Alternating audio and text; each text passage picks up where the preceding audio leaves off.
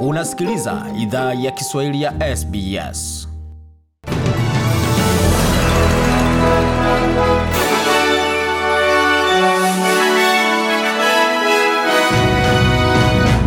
Wasikia idhaa Kiswahili ya SBS na migode migerano, na hapa ni taarifa kamili ya habari. Kiongozi wa chama cha Nationals ambaye pia ndiye kaimu waziri mkuu Barnaby Joyce ameweka wazi baadhi ya taarifa ambayo chama chake kiliafiki na chama cha Liberal kuafiki kupunguza uzalishaji wa hewa chafu kwa kiwango cha sufuri kufikia mwaka elfu mbili hamsini ambayo ilijumuisha uwekezaji kwa kanda kusaidia katika mageuzi hayo. Bwana Joyce amesema kwamba mitindo ya kimataifa ni sahihi, ama kama mitindo ya kimataifa ni sahihi, kuna mahitaji ya kuwa na mapato sambamba kwa kanda ya Australia. Chama cha Nationals kinafiki makubaliano ya kutojumuisha uzalishaji wa hewa chafu kutoka migodi makaa nchini Australia na pia makayo kuchomwa yanapofikia kule China. Engastela ndiye waziri mkuu, kwa mradhi, ndiye waziri wa nishati na kupunguza uzalishaji wa hewa chafu. Anasema kwamba anasafiri na waziri mkuu Scott Morrison katika kongamano la mazingira mjini Glasgow. Alikuwa na kueleza shirika la habari la ABC. We've been laying that out uh, over the last several years, how we'll spend that money, prioritising key technologies like hyd- clean hydrogen. Amesema kwamba tumekuwa tukiliandaa hilo kwa miaka kadhaa, jinsi tutatumia hela hizo, tukiweka kipaumbele muhimu kwa teknolojia kama hydrogen safi, uzalishaji mdogo wa vyuma, kutengeneza upya udongo wetu, uwezo wa kuingiza kaboni na kwa kutumia matendo mazuri ya kilimo kunasa kaboni na kuhifadhi kuhifadhi nishati pia. Hizo ndizo teknolojia tunajua haziwezi punguza uzalishaji wa hewa chafu tuko Australia, ila kupunguza uzalishaji wa hewa chafu kote duniani. Inatarajiwa kwamba serikali imetoa bilioni ishirini za dola katika miaka kumi ijayo kuweka Australia kwa njia ya kuwa na uzalishaji sufuri kufikia mwaka elfu mbili hamsini kupitia matumizi ya teknolojia na idadi ya wagonjwa wapya wanaohudumiwa katika taasisi ya utaalam mkubwa duniani ya melanoma nchini Australia imepungua kwa muda wa miaka kumi na kusababisha hofu miongoni mwa wataalam kuwa vizuizi vya COVID vimewazuia wagonjwa kufanya vipimo vya ngozi. Kuna wasiwasi kupunguza ama kupungua kwa asilimia ishirini ya wagonjwa wapya katika miaka mbili iliyopita kunaweza shuhudia ongezeko kwa maisha yanayopotezwa kwa sababu ya ugonjwa huo katika miaka ijayo. Profesa Georgina Long ni mkurugenzi mwenza wa matibabu katika taasisi ya Melanoma Institute of Australia amesema utambuaji wa mapema ni muhimu kuzuia saratani kusambaa katika viungo vya ndani ya mwili. If melanomas are caught early, they are curable. The treatment is simple surgical incision for early melanoma. Anasema melanoma zikitambuliwa mapema zinaweza tibiwa. Tiba ni rahisi, inahusu upasuaji kwa melanoma ya mapema na watu wanaweza kuwa na maisha mazuri ya kawaida.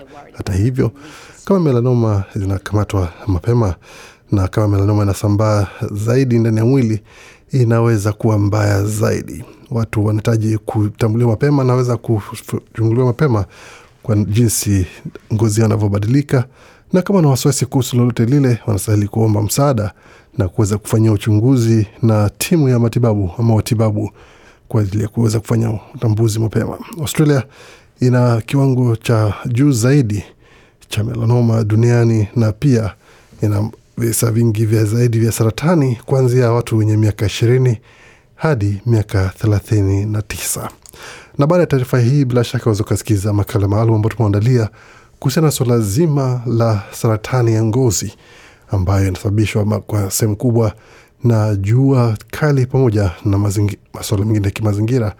Bila shaka utaweza kusikia yote hayo baada ya taarifa ambazo tumeandalia kutoka studio zetu. Lakini kwanza tutazame taarifa zingine nchini, hususan Victoria ambako kumerekodiwa kesi mpya 1036 za maambukizi ya COVID-19 wakati watu wengine 12 wana- wamefariki kuhusiana na virusi hivyo. Zaidi ya watu mia saba jimboni Victoria ambao ni wagonjwa wa virusi hivyo bado wanaendelea kupokea huduma hospitalini na miongoni mwao mia na ishirini na nane wa katika vyumba vya wagonjwa mahututi ambako wengine themanini kati yao wanatumia wanatumia huduma ya mashine kuweza kupumua. Na tukisalia hapo tu Victoria, ni kwamba asilimia themanini ya umma wa Victoria kwa sasa wenye watu kumina, miaka kumi na sita na zaidi wamepata chanjo kamili. Na katika taarifa zingine ni kuhusiana na jimbo la magharibi Australia ambalo limekaza vizuizi vyake zaidi vya mipaka na kupiga marufuku wasafiri kutoka Victoria, New South Wales na ACT kuanzia wiki ijayo ambao hawajapata chanjo. Kiongozi wa jimbo hilo Mark McGowan atawasilisha taarifa mpya ama sera mpya ya chanjo ya uviko kumi na tisa kwa wasafiri ambao wanawasiri kutoka sehemu ambako ni za wastan, hali ya juu pamoja na za hatari zaidi kuanzia Ijumaa ijayo, kwa mujibu wa taarifa ambayo imetolewa na serikali huko. Miongoni mwa sehemu ambazo zinazingatiwa kwamba ni za athari ndogo sana ni Queensland, Tasmania, kusini Australia na wilaya ya kaskazini ya Australia. Tukitazama taarifa zingine ambazo tumeandalia ni kuhusiana na lile kongamano la COP 26 ambako wakuu wa mataifa wanakutana kwa ajili ya mkutano wa tabia nchi mjini Glasgow.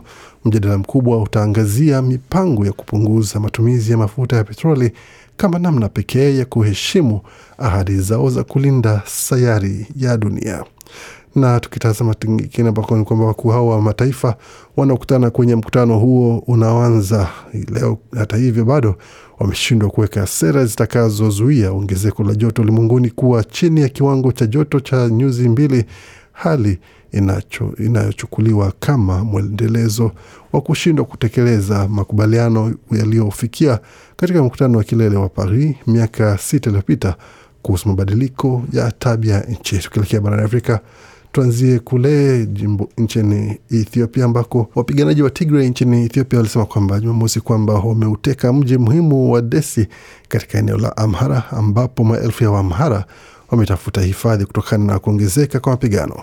Wapiganaji hao walivisukuma vikosi vya serikali ya Ethiopia kutoka Desi na kuelekea katika mji wa Kombolcha. Getachew Reda, msemaji wa kundi la Tigray People's Liberation Front TPLF, aliambia shirika la habari la Reuters kwa njia ya simu ya kupitia satelaiti kutoka eneo lisilojulikana. Alisema vikosi vya Tigre vimewakamata wanajeshi wengi wa Ethiopia. Legese Tulu, msemaji wa serikali ya Ethiopia, hakujibu mara moja ombi la Reuters la kumtaka kutoa maoni yake, na shirika hilo halikuweza kuthibitisha uhalisi wa madai hayo ya kundi hilo la TPLF. Tukielekea katika taifa la Jamhuri ya Kidemokrasia ya Kongo ambapo Kongo iko chini ya shinikizo la kuimarisha usimamizi wa misitu na kupunguza kasi ya ukataji miti ambayo imeongezeka maradufu katika mwongo uliopita kulingana na takwimu za Umoja wa Mataifa. Waziri wa mazingira wa Jamhuri ya Kidemokrasia ya Kongo Yves Bazaiba alisema Alhamisi kwamba nchi hiyo inakusudia kupiga marufuku usafirishaji wote wa magogo na kutekeleza hatua zingine ili kupunguza tishio kwa msitu wake wa kanda ya joto unaovuta hewa ya kaboni ikiwa ni sehemu kubwa dhidi ya mabadiliko ya hali ya hewa. Makazi ya sehemu kubwa ya msitu wa pili kwa ukubwa duniani, Kongo iko chini ya shinikizo la kuimarisha usimamizi wa misitu na kupunguza kasi ya ukataji miti ambayo umeongezeka maradufu katika mwongo uliopita kulingana na takwimu za Umoja wa Mataifa. Waendelea kuisikia idhaa ya Kiswahili ya SBS ukiwa na migode migerani, tukuendelea makala ambayo tumeandalia kwa sasa. Tutazame hali ilivyo katika ulimwengu wa michezo, tukianzia katika matokeo ya asubuhi ama usiku wa kuamkia wa mchezo ama mitanangi ya EPL ambapo kulikuwa na mechi kadhaa zilizochapwa ikiwemo ni kati ya mechi dhidi ya Leicester City na Arsenal ambapo wenyeji walipokea kichapo cha magoli mawili kwa sufuri. Watford na wakakubali kichapo cha goli moja kwa sufuri kutoka kwa wageni wao Southampton. Liverpool wakatoka sare ya kufungana magoli mawili kwa mawili dhidi ya Brighton na Newcastle, na hela zao zote wakapokea kichapo cha magoli matatu kwa sifuri kutoka kwa vijana wa Stamford Bridge. Chelsea, wakati Man City nao pia hela zikuweza kuwazuia kichapo kutoka kwa Crystal Palace ambao walikuwa wanafunzwa na bwana Patrick Vieira aliyekuwa nyota wa zamani wa Arsenal pamoja na Man City, akaweza kuwacharaza Pep Guardiola na kikosi chake magoli mawili kwa sifuri. Vilevile Burnley ikakaribisha vijana wapya katika ligi kuu ya Uingereza, Brentford, ambao wamekuwa wakisababisha mishtuko mikubwa katika ligi hiyo kwa kuweza kuwacharaza magoli matatu kwa moja bila huruma, wakati Tottenham nao wakapigwa kichapo cha umbwa msikitini magoli matatu kwa sufuri kutoka kwa Man United. Muda so mrefu basi itakuwa zamu ya Norwich City na Leeds United, timu mbili ambazo ziko katika mkia kabisa wa ligi kuu ya Uingereza kuweza kuamua nani atajizolea alama tatu katika mtarangi huo ambapo Norwich kwa sasa ndio wanashikilia mkia kabisa katika ligi hiyo, wakati Villa na West Ham watakichapa hapo baadaye, wakati Wolves na Everton nao wataingia dimbani mida ya alfajiri ya Jumanne.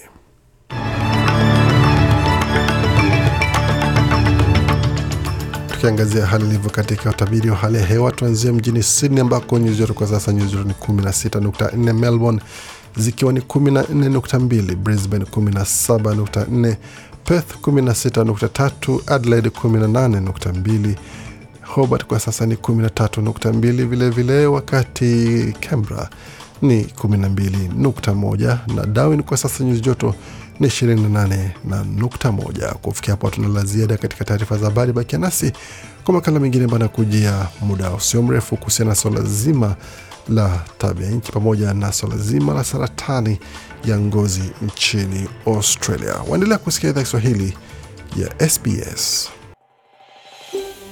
Je, unataka kusikiliza taarifa zingine kama hizi? Sikiliza zilizorekodiwa kwenye Apple, Google, Spotify au popote pale unapozipata.